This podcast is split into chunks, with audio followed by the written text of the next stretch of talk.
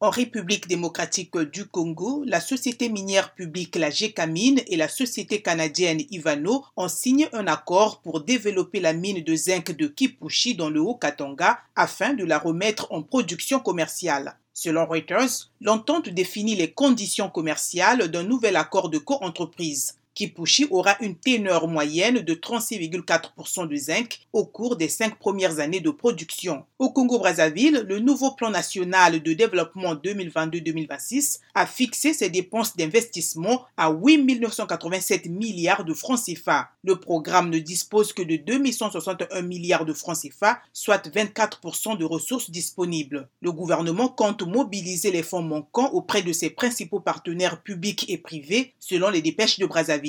Le PND est un programme quinquennal à vocation économique qui repose sur les activités agricoles, le numérique, le tourisme, l'immobilier, l'industrie et les zones économiques spéciales. Pour terminer, en Angola, le procès de l'homme d'affaires Carlos Manuel de Sao Vicente, proche de l'ex-président José Eduardo dos Santos, est accusé d'avoir détourné 790 millions d'euros, s'est ouvert devant le tribunal de Luanda. Il est poursuivi pour détournement de fonds, acceptation d'avantages, corruption, trafic d'influence et blanchiment d'argent. De Sao Vicente est accusé d'avoir obtenu frauduleusement des parts d'une compagnie d'assurance et bénéficié illégalement de contrats d'assurance dans l'industrie notamment auprès de la compagnie pétrolière publique Sonangol. Les autorités de Luanda ont saisi des bâtiments et des hôtels appartenant à sa compagnie d'assurance.